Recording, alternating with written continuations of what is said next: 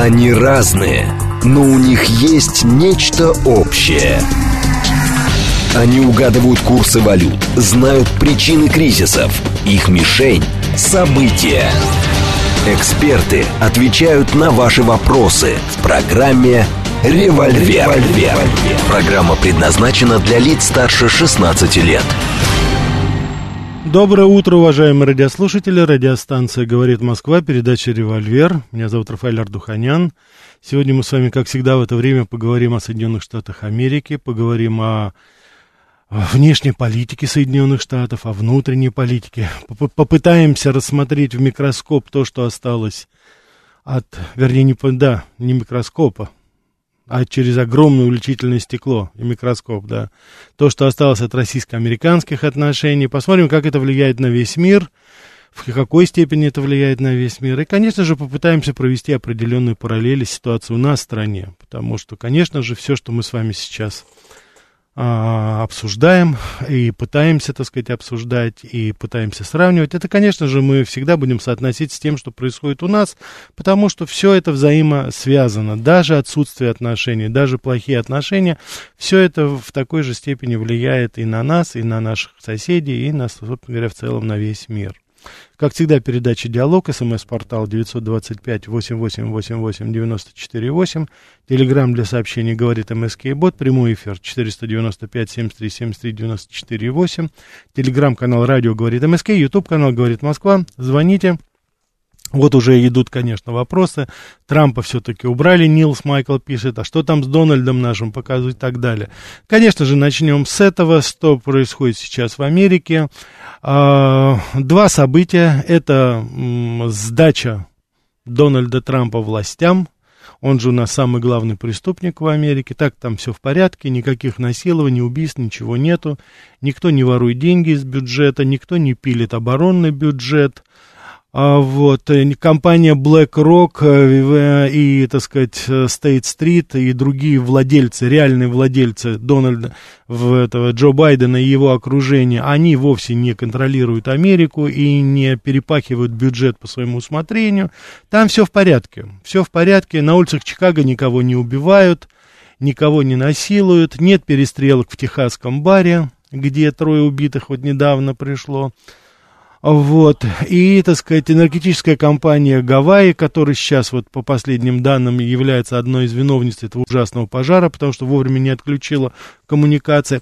Все в порядке. Там это, как говорится, ничего не происходит. А вот Дональд Трамп это вражина это враг, и не только он, а его, как говорится, окружение. Его люди, которые работали вместе с ним, 13 человек, они тоже сдались вот этому окружному прокурору в Джорджии. Вот такая вот система очень любопытная в Америке.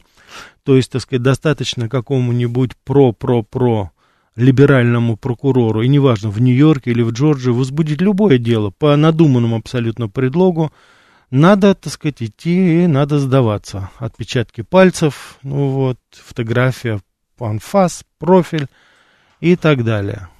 Конечно, может, многие э, подумают, что, ну, это вот никто не выше закона, да, все, как говорится, подотчетные. Можно это, конечно, сказать. Но вы знаете, это не тот случай это уже точно. Почему я так уверенно говорю? Дело в том, что существует, до сих пор в Америке существуют независимые эксперты в области юриспруденции. Люди, которые десятилетиями завоевывали свою репутацию и которым прислушиваются все, не только президенты, не только иностранные лидеры, а абсолютно все, когда дело касается американского законодательства, люди обращаются к профессионалам пока еще, слава богу, люди обращаются к профессионалам.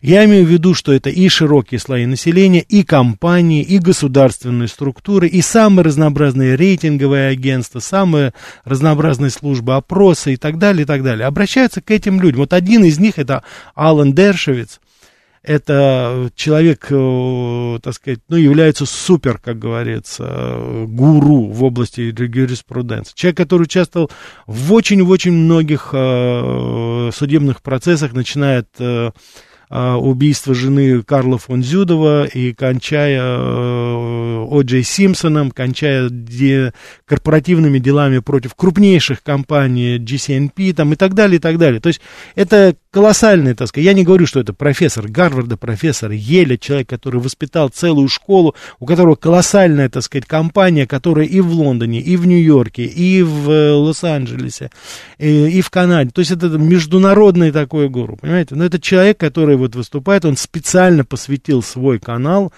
этот человек уже несколько раз выходит в эфир и говорит, что вы делаете. Там абсолютно нет ничего. Более того, там есть просто обыкновенные, самые элементарные подтасовки и жульничество со стороны прокуроров. Там просто самое настоящее жульничество. Что он имеет в виду? Он говорит о том, что, оказывается, в обвинительном заключении, которое представил и прокурор Нью-Йорка Смит, и эта мадам, так сказать, естественно, афроамериканка из Джорджии, вот, которая сотрудничала с юридической фирмой в Мэриленде, где, э, так сказать, э, которой владел Хантер Байден, и который его прекрасно знает. Но это случайно, конечно. Это же все случайно, это так.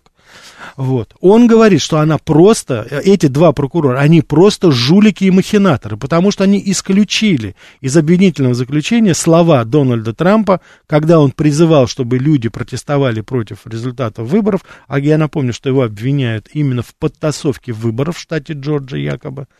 И при этом они, естественно, ссылаются на то, что Дональд Трамп призывал людей протестовать против этого. Они исключили всего лишь два, так сказать, определения. Пожалуйста, протестуйте патриотически и мирно. Patriotic and peacefully. Вот это дословные слова. Они это просто убрали.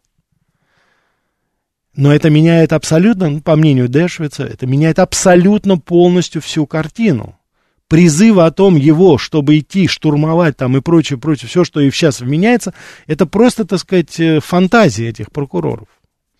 Значит, вот таким образом сейчас работает, э, так сказать, правосудие в Америке, и работает оно, в принципе, вот по, так сказать, гулаговскому принципу, да, был бы человек, а статья найдется. И вот все, что сейчас это происходит, это, я не знаю, куда это все выйдет, вот вы здесь спрашиваете, каким образом это будет, это совершенно непонятно, да, ему присвоили, он теперь у нас не Дональд Трамп, он у нас теперь заключенный номером P0217838, вот кто у нас теперь Дональд Трамп, самый популярный политик в Соединенных Штатах Америки, самый популярный, я еще раз хочу повторить. Если нужно, так сказать, э, определенные доказательства, то я вам приведу всего лишь две цифры – вы знаете, что недавно прошли э, в, в Милуоке, Висконсине, прошли так называемые праймерис, которые некоторые называют президентскими, но я уже вижу, так сказать, шутки в благосфере. Это были, собственно говоря, праймерис, ну, это партийные выборы, это не президента, а вице-президента, потому что с президентом уже как-то Америка определилась. Я не знаю, это шутка, но, как вы сами понимаете, у этой шутки есть очень много оснований. Вот. И именно вот э, исходя из того, что там происходило, даже по каналу Fox Channel их посмотрело не так уж много людей, всего лишь 12 миллионов.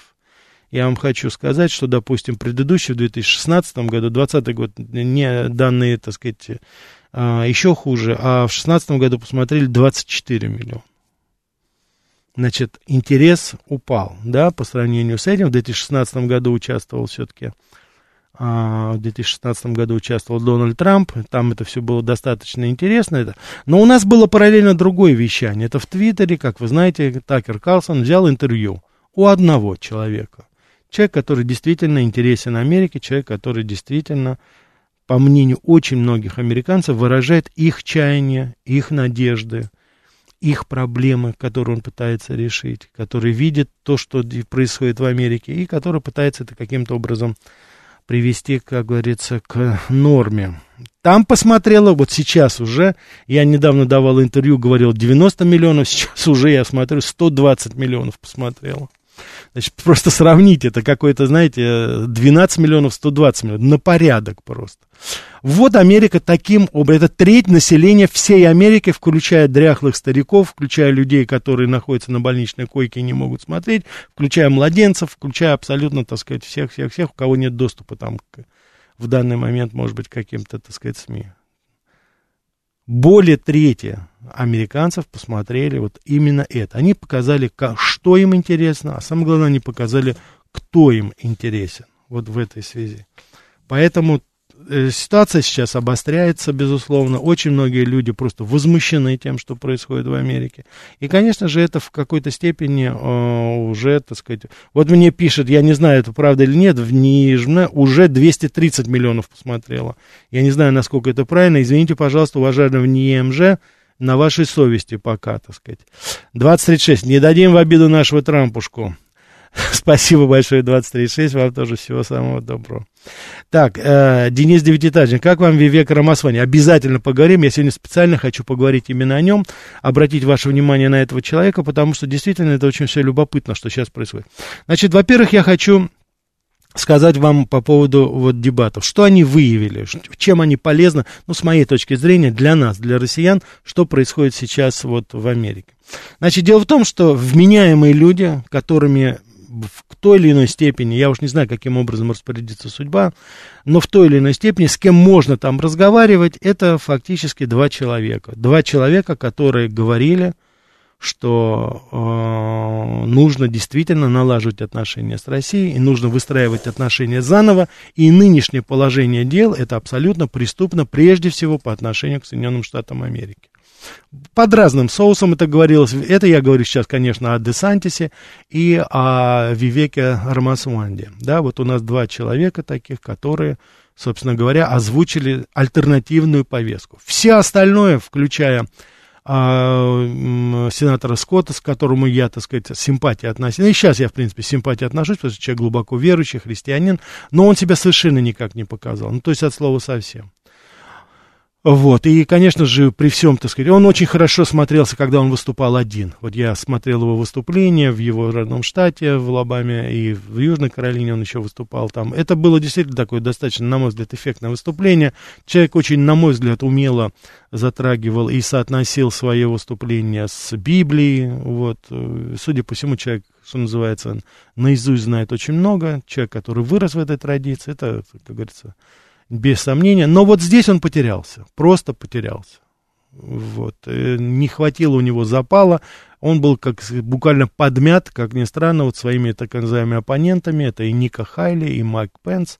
Ника Хайли, хочу напомнить, это бывший представитель США в Организации Объединенных Наций. Я потом э, более подробно расскажу об этой мадам, потому что то, что она сделала, это э, не все, кстати, заметили, но я смотрел, просто я слушал в прямом эфире пришлось ночку не поспать, это было на, на ночь, вот, я слушал, так сказать, прямую трансляцию. То, что это мадам сделала, это была подлость. Просто подлость, причем нижайшая. Я вам скажу, о чем речь идет. Но и Майк Пенс у нас неожиданно разговорился. Такой, знаете, неожиданно эта статуя заговорила, долго она молчала, сейчас она вдруг заговорила. Она заговорила, что объясняла свое предательство в отношении Дональда Трампа тем, что я выбирал между Конституцией и, так сказать, президентом, и я выбрал Конституцию. Вранье. Вранье с самого начала до самого конца. Просто наглая, подлая ложь и предательство. Этот человек не заслуживает даже чисто человеческой точки зрения уважения, потому что кто такой Майк Пенс был там, допустим, до 2016 года? Кто о нем вообще знал, эту серость? Это ничто абсолютно. Трамп из него сделал, слепил человека, буквально по образу и подобию попытался. И эта змея его, как говорится, в конце концов и укусила. Я хочу вам а, напомнить, что во время предвыборной кампании, во время выборов в 2020 году, когда результаты выборов были абсолютно подтасованы, вице-президент, он является руководителем, лидером Конгресса, он, так сказать, возглавляет Сенат, он является, вот, так сказать, таким, это такая немножко зиц-председательская должность, но тем не менее – этот человек мог инициировать расследование Сенатской комиссии того, что происходило. Он этого не сделал. Это было абсолютно конституционное, ну, это требование, просьба, приказ. Я уж не знаю, как там Дональд Трамп с ним распоряжался, как он с ним разговаривал. Этот человек ничего не сделал, чтобы попытаться хотя бы, попытаться хотя бы выяснить правду. Вот так элементарно. Даже не то, чтобы работать на а просто выяснить. А то, что там потасовки были, это отмечается абсолютно всеми. Мы с вами это слышали миллион раз и видели это причем. Так что здесь, как говорится... Вот. Так что... И в, в, поэтому в данной ситуации, так сказать, ну, расскажу сразу, вот вы спрашиваете о Ника Хайле, Вот, вот э, расскажу, что произошло. Дело в том, что Ника Хайли, она, так сказать, очень как-то так энергично начала говорить, очень, так сказать, много говорила. Естественно, в таком антироссийском сначала тренде, потом перешла на русофобский, а потом она договорилась, ну вот пришла к ситуации с Пригожиным самолетом, то, что случилось. Она, естественно, она уже знает, кто убил Пригожина, и потом она заявляет. И, кстати, значит, Путин убил нашего посла в Организации Объединенных Наций Виталия Ивановича Чуркина, я хочу напомнить, что в 2000, э, несколько лет тому назад, в 2016 году, по-моему, Виталий Иванович скончался скоропостижно, ну, буквально на рабочем месте человек. Вот, инфаркт, то есть там все было понятно, это и это. Значит, это вот, так сказать, она уже, так сказать, знает, что это уже и Путин убил Чуркина. Вот так вот у нас Ника Хайля. Это вот претендент, это у нас вот человек, который пытается стать президентом. И я недавно давал интервью одному иностранному изданию, они говорили, что вы ожидаете? Я говорю, а вот после таких слов, если это Ника Хайля, не дай бог, займет какой-то государственный пост. Вот как вы думаете, можно уже сейчас предвидеть, что она будет делать и как она будет вести свою политику в отношении России? Откровенная подлая русофобия, причем, вот я сказал, абсолютно от всех в той или иной степени. Кроме вот этих двух людей, с которыми, на которых мы должны, собственно говоря, сейчас смотреть и ориентироваться. Это те люди, если они придут к власти, с ними можно будет начать диалог. А Вивек Рамасвани, он вообще, так сказать, сторонник того, чтобы э, статус-кво сейчас закрепить на Украине и, так сказать, очертить вот эти области, которые сейчас контролируем мы, которые уже являются частью России, и двигаться дальше. Собственно говоря, в, в, немножко в другой форме э, Десантис говорит, в принципе, то же самое. Так, давайте возьмем звонки ваши, не будем забывать. Да, слушаю вас. Здравствуйте, Рафаэль. Да. Я вот вчера тоже смотрел эти дебаты. Ага. Вот, но я, правда, в фоновом режиме. Там у них было голосование, вы помните этот да. момент? Вот, я так понял, вопрос был такой, вот если с Трампом что случится, там неприятности, поддержите ли вы его, и все единогласно проголосовали за, то есть у них единство все-таки есть какое-то, Трампа они поддерживают. Это так? Я понял вас, да. Спас... Нет, это не так.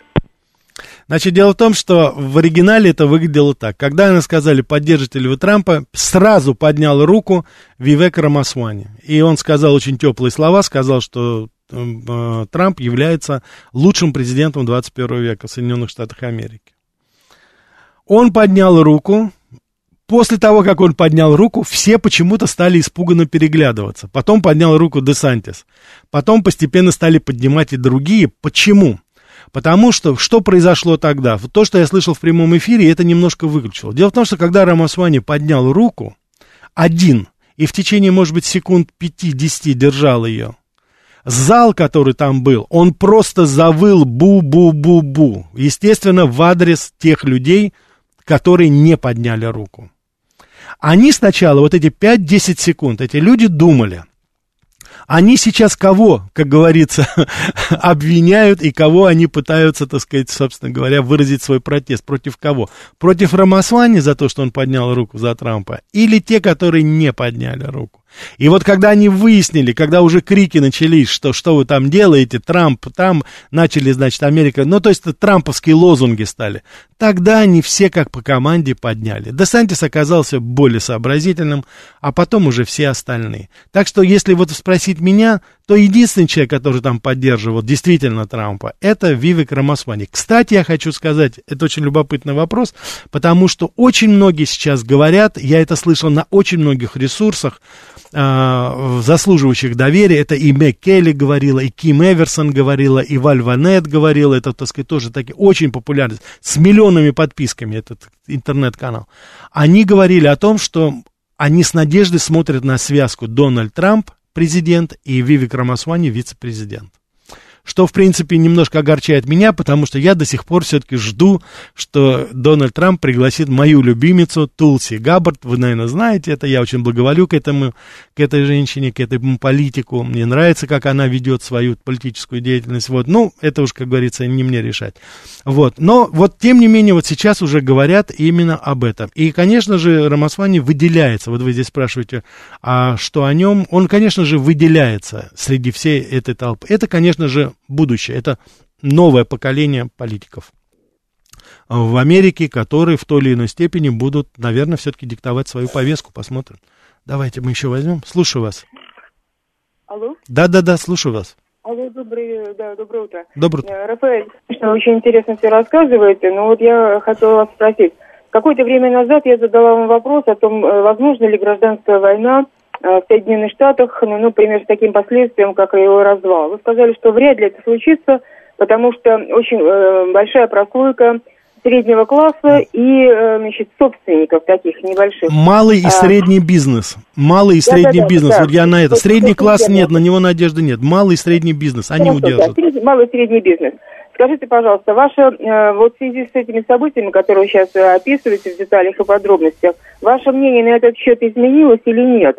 Потому что вот у меня, чем дальше, тем больше укрепляется другая позиция, что э, страна ввергается абсолютно искусственно в очень глубокую социальную турбулентность, и, э, значит, выход из нее мог быть самым плачевным для Соединенных Штатов. Спасибо. Да, Мария, спасибо.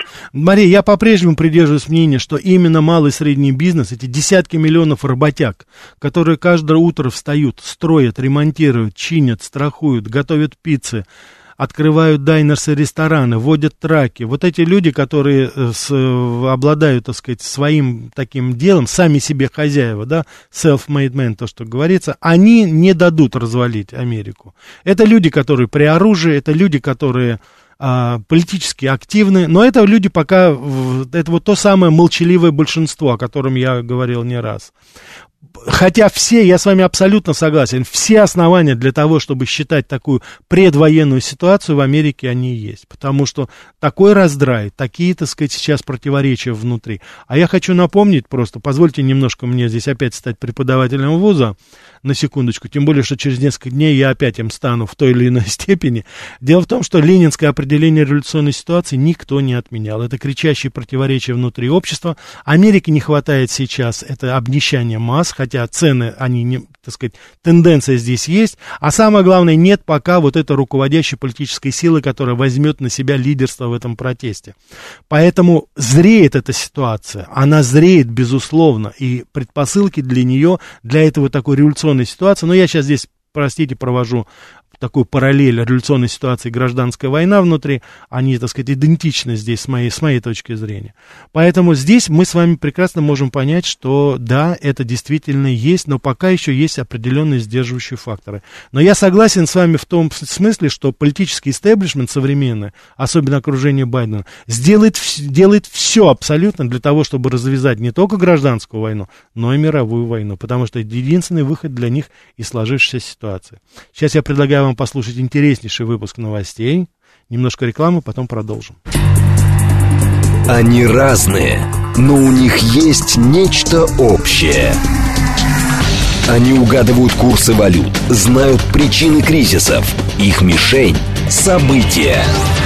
Эксперты отвечают на ваши вопросы в программе «Револьвер». «Револьвер».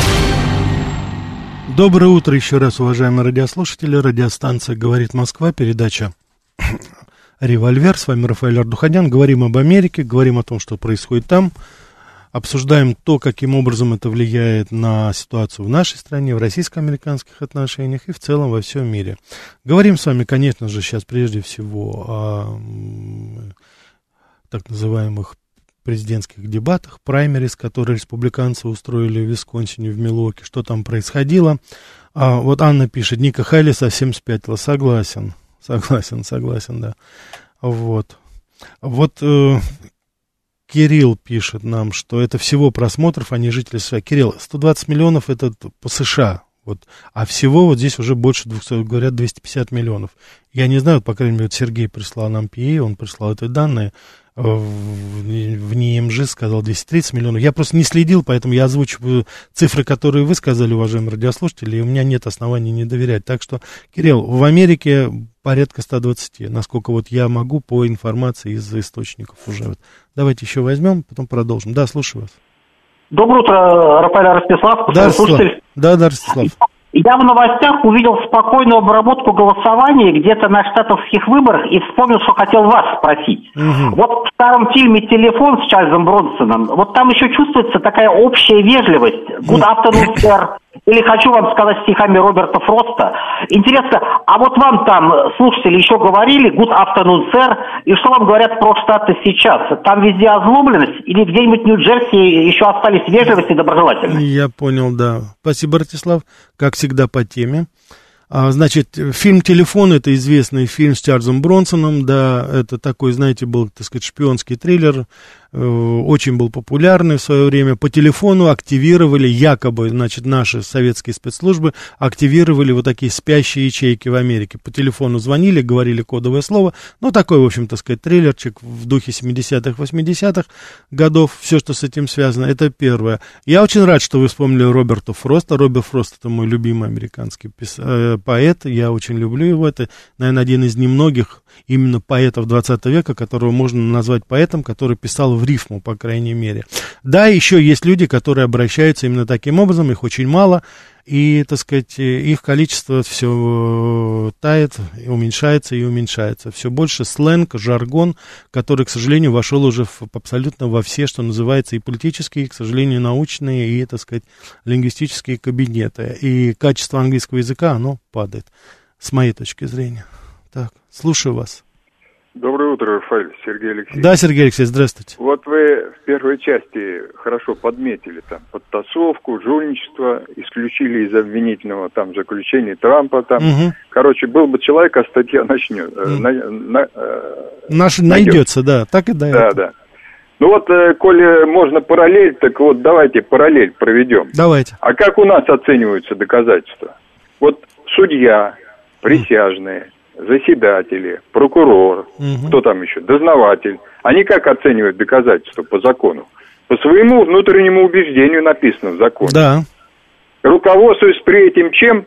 Первое законом и, и второе совестью. Да, и совестью. Совестью, да.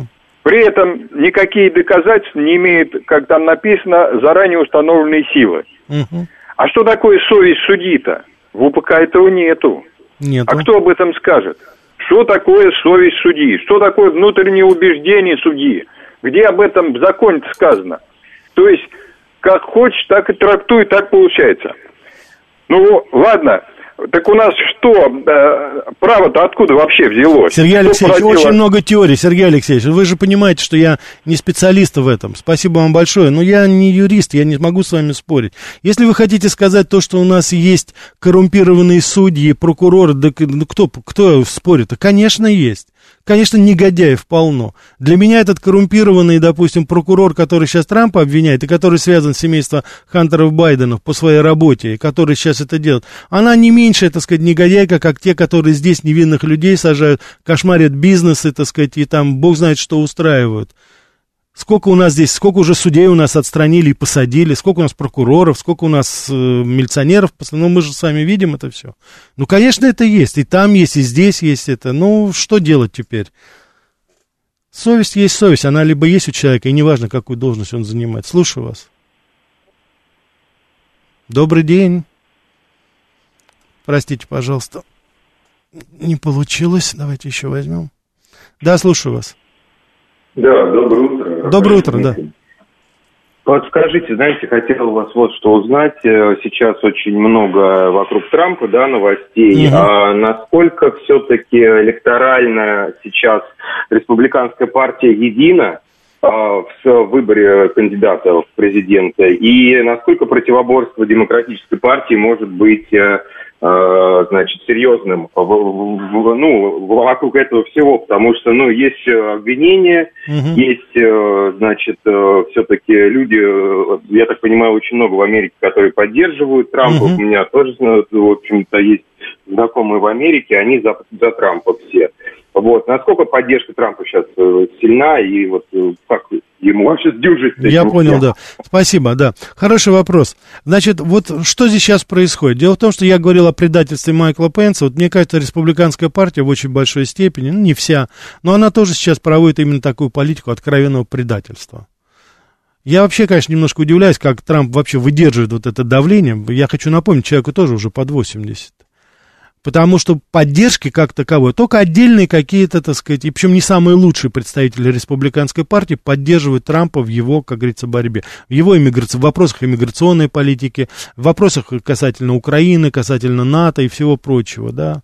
Все остальные это просто, если вы посмотрите интервью, которое он давал в Твиттере, вот, о котором мы уже упоминали, он очень много там говорил о том, что как его не поддерживают, каким образом он недоволен тем, что происходит в республиканской партии. А народ его поддерживает, вы понимаете, в чем дело? Поддержка колоссальная. Никого не поддерживают, ни Байдена, ни... Раньше они сравнялись там э, путем там, махинаций и усилий. Ну, информационное пространство все-таки же контролируется у нас неолибералами там. Но даже с их контролем они ничего не смогли сделать. Какое-то время они якобы были вместе, а потом сейчас Трамп опять вырвался, он теперь номер один. Так вот, претендент на пост президента номер один, человек, который поддерживает самое большое количество американцев вот сейчас на данный момент, он у них, так сказать, сейчас вот фактически арестован, да, он отпущен сейчас, естественно. Там вот Джулиани отпущен под залог в 150 тысяч долларов. Кстати, э, Рудольф Джулиани разорен полностью. Это, это еще беспрецедентно, то, что вот говорил Алан Дершевиц, он же адвокат. Рудольф Джулиани, он профессиональный юрист. Он был мэром Нью-Йорка. Он был как раз, я помню его прекрасно в 2001 году во время терактов. Этот человек был действительно, ну, душой. И вы знаете, у него даже, ему дали такое прозвище «американский мэр». То есть как бы мэр всей Америки. Рудольфа Джулиани, потому что то, что он тогда делал, он был супер популярен. Я не хочу сказать, человек, э, так сказать, знаете, очень такой сложный. Человек очень плохо относился к, России тогда, он э, преследовал наших дипломатов, то есть здесь без идеализации сейчас. Я не хочу, чтобы здесь были какие-то, знаете, э, так сказать, воздушные замки в отношении Джулиани. Но дело в том, что это все несправедливо, понимаете. Адвокат, который защищал Трампа, Рудольф Джулиани, он тоже оказывается у нас под следствием. Это вообще беспрецедентно. Ну, представьте себе адвокат, который защищает, допустим, серийного убийцу. Так его что, за то, что он защищает, нужно что, сажать в тюрьму, что ли? Вот. И это сейчас происходит. Это сейчас происходит. Поэтому это, конечно же, несправедливо. И это будет один из элементов, вот то, о чем говорила наша уважаемая радиослушательница. Если и будет социальный взрыв, он будет именно поэтому. Потому что такую несправедливость, но люди терпеть не будут, я все-таки думаю. Так, давайте, у нас полная линия, будем отвечать. Слушаю вас. Да, пожалуйста, говорите. А, это я. Да, да, да. Это вы меня не отключили. Это а, Дмитрий. все, я понял. Я Спасибо большое. Давайте, все, да, хорошо, давайте, да. Да, слушаю вас.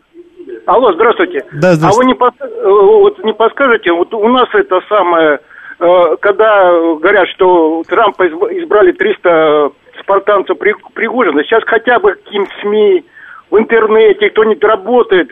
Э, вот ну, сейчас это твит Трампа набрал 2,5 миллиона человек. Mm-hmm. А кто-нибудь из наших вот этих, которые это самое сейчас, ну, ваших пропагандистов работает на английском языке, угу. пропагандируют Трампа или нет, хоть какие-то, идут работы. Вот, например, сейчас украинская цепца Э, э, активно работает на нашем этом э, медиаринке. Я понял, а да, я понял, да, спасибо, да, да. Я не совсем, так сказать, понял, но если я правильно вас понял, уважаемый радиослушатель, вы говорите, работаем ли мы на Америку на английском языке. Это очень и очень и очень мало очень и очень мало, особенно после ухода из англоязычного информационного пространства. Ну, то, как оно было представлено Russia Today, сейчас это вообще это. Это отдельная проблема. Это проблема, это политтехнология, которая, к глубокому сожалению, проводится нашим политическим руководством, с моей точки зрения, ошибочно, абсолютно не уделяется должного внимания этому. И если вот вы указываете на эту составляющую, то я с вами абсолютно солидарен. Дело в том, что наши противники, они, так сказать, на, э, сейчас внедряют огромное количество, особенно по, в интернет, в благосфере, огромное количество русскоязычных ресурсов, которые работают против нас. Мы этого в отношении Америки не делаем, в отношении Европы не делаем. Я не говорю уже, допустим, кстати, это, как говорится, не дружественная территория, но мы это не делаем и в отношении наших друзей, чтобы там, так сказать, пропагандировать и проталкивать нашу идею. Это Индия, это Бразилия, португальский язык, Аргентина сейчас подключается, испанский язык. У нас нет возможности работать через спутники, через вот Russia Today, допустим, которая была всеобъемлющая. Но значит, надо работать мелкими, скажем так, группами. Есть технологии, которые могут это сделать. И у нас есть ресурсы, поверьте. Я знаю, у нас огромное количество людей, молодых, журналистов, мои ученики, я вот их вижу в вузах, они с горящими глазами, они бы с удовольствием за это взялись. Но у нас нет программы, у нас нет технологии, которая была бы поддержана правительством. Я уже не говорю о том, что, ну, это, естественно, это финансирование. Но это финансирование мизерное по сравнению с тем, что требуется для, допустим, каких-то огромных таких ресурсов, понимаете? Нам нужно просто, так сказать, сейчас, вот как бы Russia Today, я сейчас условно говорю, ее надо разбить на тысячи ресурсов, микроресурсов, которые бы работали во всех частях света. Но вот эта технология, к сожалению, я не говорю уже очень много, она, к сожалению, не поддерживается. Я знаю, почему не поддерживается. Потому что те у нас некоторые, которые присосавшиеся к бюджетам и грантам в правительственных организациях, они не хотят отдавать эти денежки. Им надо ездить на всякие симпозиумы, им надо встречаться, им надо финансирование, им надо гранты, им это. Поэтому не выпускается. Все это контролируется в одних, в нескольких руках, и поэтому не раздается. А люди, которые работают, они работают на свой страх и риск сейчас. Посмотрите, вот очень многие ресурсы, которые наши, э, англоязычных практически нет, я их не вижу даже. Это просто нужны определенные финансы, чтобы организовать. Мы же не можем, ну, с коленок, что называется, вот там, с лэптопа и выходить в эфир. Люди просто посмотрят, увидят качество изображения, качество картинки и не будут смотреть. Это нужна хорошая студия, хорошая аппаратура, которая бы помогла людям высказывать свое мнение, ну, в современных условиях уже. Особенно молодежь. Ну, кто будет смотреть некрасивую картинку? Кто будет смотреть плохой свет, плохой звук там и так далее? Это должны заниматься специальная структура. Я уже не говорю о том, что давным-давно назрела необходимость в э, централизованном информационном штабе. Ну, это как? Это война информационная. У нас, к сожалению, я еще раз хочу повторить, политическое руководство не уделяет этому внимания. И это очень грустно. Я бы хотел еще раз обратиться и к президенту, и к всем тем людям, кто решают. Очнитесь, пожалуйста, и давайте менять технологии. 21 век, давайте, так сказать, быть более гибкими. Люди есть, есть ресурсы, деньги у вас есть. Но оторвите вы от этих бюджетов. Да, ребят, ну не купите себе там так сказать, очередной особняк там или машину, что вы там покупаете на эти деньги. Ну, вложите в страну, вложите в дело, окупится. Воруйте с прибылей, что вы с убытков воруете? Давайте еще возьмем. Да, слушаю вас. Да, здравствуйте. Здравствуйте. Дмитрий. Да, Дмитрий. Спасибо за эфир. Два небольших вопроса. Как вы думаете, вот э, если предположить, что Трамп, условно говоря, победил бы на ближайших выборах, даст ли ему вот это вот так называемый теневой вот этот электорат, который, на мой взгляд, мне кажется, может, я и ошибаюсь, но, возможно, образовался еще, когда Штаты сами создавались. И мне думается, что вряд ли они дадут ему в полной мере развернуться или повторно прийти к власти. Я понял, да, Дмитрий, я понял. Дмитрий, вы знаете что, э, Трамп уже является фигурой политической, и единственный способ, я еще раз хочу повторить, а, я не хочу сейчас кликушиться ни в коей мере, но мне кажется, что э, Трамп своей популярностью, он лишний раз им показывает, что им его не остановить. А единственный способ его остановить, как это было с Джоном Кеннеди, с Робертом Кеннеди в свое время, это будет физическое устранение. Кстати, я хочу сказать, я об этом давно уже говорю, и я очень рад, что Такер Карсон вот в своем интервью в Твиттере, он поднял этот вопрос. Он говорит, вы не боитесь, говорит, что вас физически устранят. Вот вся ситуация идет именно к этому. Я хочу напомнить, что уже первая ласточка прилетела. Озабоченная неолибералка из Канады, как всегда. Откуда же еще издалека готовили, да, прислала э, Трампу там какими-то обходными путями рицин, это вот яд в конверте, который, так сказать, пришел. Это, конечно же, все, может быть, по-детски, там охрана перехватила, но это вот будет так, понимаете? Это какая-то такая, знаете, озабоченная одиночка, такой, знаете, Ли Харви Освальд с винтовкой, вот, который очень-очень личную, личную неприязнь испытывает к Трампу, никакой политики, ничего, и вот, так сказать, совершенно случайно человек будет, так сказать, э, устранен физически. Они могут устранить Трампа физически. Он им не простит это. Он им не простит копание в личных вещах своей женщины. Вот я просто хочу, чтобы мы с вами понимали, Трамп, он это, с моей точки зрения, я с ним встречался несколько раз, это собственник, это самец, это человек, который, так сказать, э, легко расстается с деньгами, Я помню прекрасно, когда он был не то что миллиардером, а он был минус 900 миллионов. Это была презентация его книги в Нью-Йорке в 96-м, по-моему, году или в 95-м. Вот. Книга называлась «Искусство возвращения обратно». Он с деньгам, как говорится, сегодня есть, завтра нет. Он потом заработал опять, и сейчас опять, так сказать, там 6-8 миллиардов у него. Он в этом отношении человек, так сказать, спокойный. Но унижение женщины своей он не простит. По крайней мере, мне так кажется. Да, слушаю вас. Говорите. Добрый день. А, здрасте, Рафаэль, да. я Александр. Да, Александр. Спасибо за эфир. Ну, я, во-первых, хотел сказать, что э, мы, кстати, все об этом, я думаю, только и мечтаем, чтобы там началась гражданская война. Она начнется только таким образом. Э, после честных выборов она вряд ли начнется. Я понял. Вот. А после честных выборов скорее больше к ядерной войне пойдет. А во-вторых, я все-таки хотел, вот вы говорите, деньги, э, э, деньги, значит, потратить на всякий Rush Today. То есть Rush Today, она... Нет, я сказал не на Russia, не, послушайте, Александр, ну, послушайте. Не-не-не, не на Russia Today, а наоборот. Я говорю, что э, у Rush Today все нормально с бюджетом, там все, как говорится. Я говорю о том, что надо потратить на независимые источники, да, да, которых да, очень много. Я понял, не-не-не, я, я это имел, я понимаю, я не Ну, просто чтобы э, радиослушатели тоже поняли, да. А, понял, пожалуйста. Да, э, значит, нужно потратить деньги на создание средств массовой информации, которые смогут доносить нашу правду, наши мысли угу, до, да.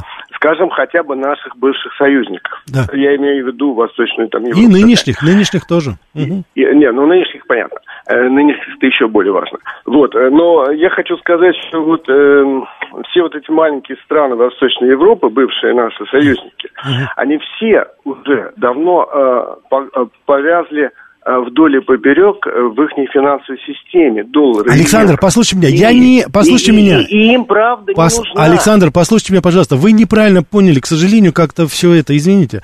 Я не об этих странах говорю. С Польшей, с Прибалтикой, там разговор уже нету. Горяние огнем, чума на оба их дома. Я имею в виду, говорю о тех странах, где нас ждут, где есть. Я говорю Индия, я говорю Бразилия, Аргентина, Америка еще пока дышит там. Во Франции можно еще сделать. Понимаете, в чем дело. Есть люди, я же вот даже на некоторые мои выступления я получаю послания и из Польши, и из Германии приходят, говорят, что благодарят люди, понимаете? С этими, которые, это покойники, пускай хоронят своих мертвецов. Это сложная политтехнология, и я, кстати, вот не хотел бы, чтобы это, почему я так вот вас прерываю, потому что это очень важный момент. Кому мы адресуем, и что мы говорим, и каким образом говорим, это очень важно. Вот ХМР пишет, если устранение произойдет, я знаю, кого обвинят. Вы знаете, да, потому что вот здесь вот наш радиослушатель один прислал очень, на мой взгляд, Uh, Иван Петросян написал, Мертвое море, это, знаете, тоже Путин убил. это, конечно, обвинят, конечно же, нас, прежде всего. Игорь Маслов пишет, G7 против БРИКС уже не соперник, повод задуматься. Вот, ну, естественно, так сказать, саммит в Йоганнесбурге это отдельно. Я, кстати, хочу сказать, что э, меня немножко настораживает такая эйфория по поводу этого саммита. Говорят, что это поворотное, говорят, что это я бы не торопился с оценками. Я бы не торопился с оценками. Есть очень много подводных камней, потому что давайте посмотрим, как, каким образом к пяти странам присоединяется шесть стран. Понимаете, в чем дело? Так что как бы нам здесь немножечко, так сказать, не поперхнуться посмотреть, каким образом это будет. Внутри никто не отменял внутренние противоречия. Мы должны здесь двигаться очень осторожно.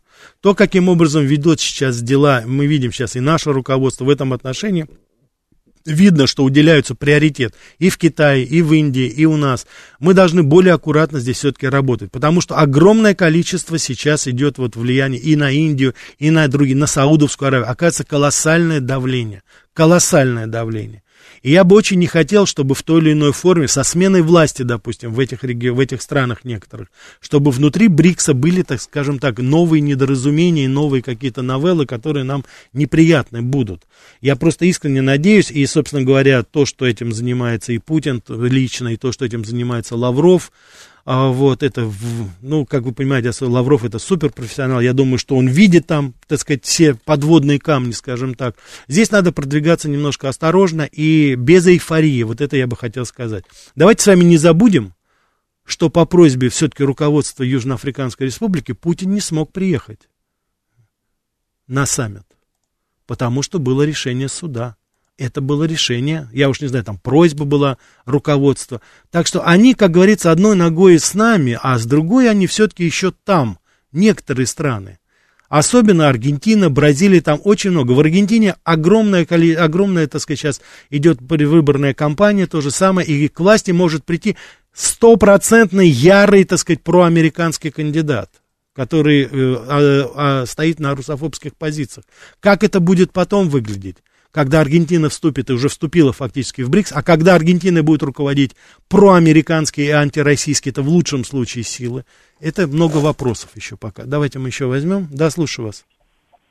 Алло. Да-да-да, пожалуйста, говорите. Здравствуйте, Сергей Завод. Ну, вы знаете, я хочу сказать, что социология – это наука, причем наука точная. И делать вывод о популярности Трампа на основе показов в Твиттере – это абсолютно антинаучно, потому что эти показы, там 250 миллионов, это показы, это даже не просмотры, а показы, причем во многом людям, которые даже не подписаны на этот mm-hmm. канал, который показывает. А ре... даже делать вывод, что там 500 а, тысяч лайков и 100 тысяч э, комментариев и говорить, что Трамп популярен у 700 тысяч, это тоже антинаучно. Угу. Поэтому, Александр, можно, можно задать вопрос вам? А кто, да. де, кто делает такие выводы? Просто скажите, кто такие... Вы сказали, что Трамп самый популярный политик в Америке на а... основе просмотров э, в Твиттере нет, его интервью. Нет, я не сказал, что это на основе Твиттеров. Это был опрос Гэллопа, и опрос был, так сказать, служ. Я это приводил на прошлой передаче и сейчас. И я сказал специфически, что еще недавно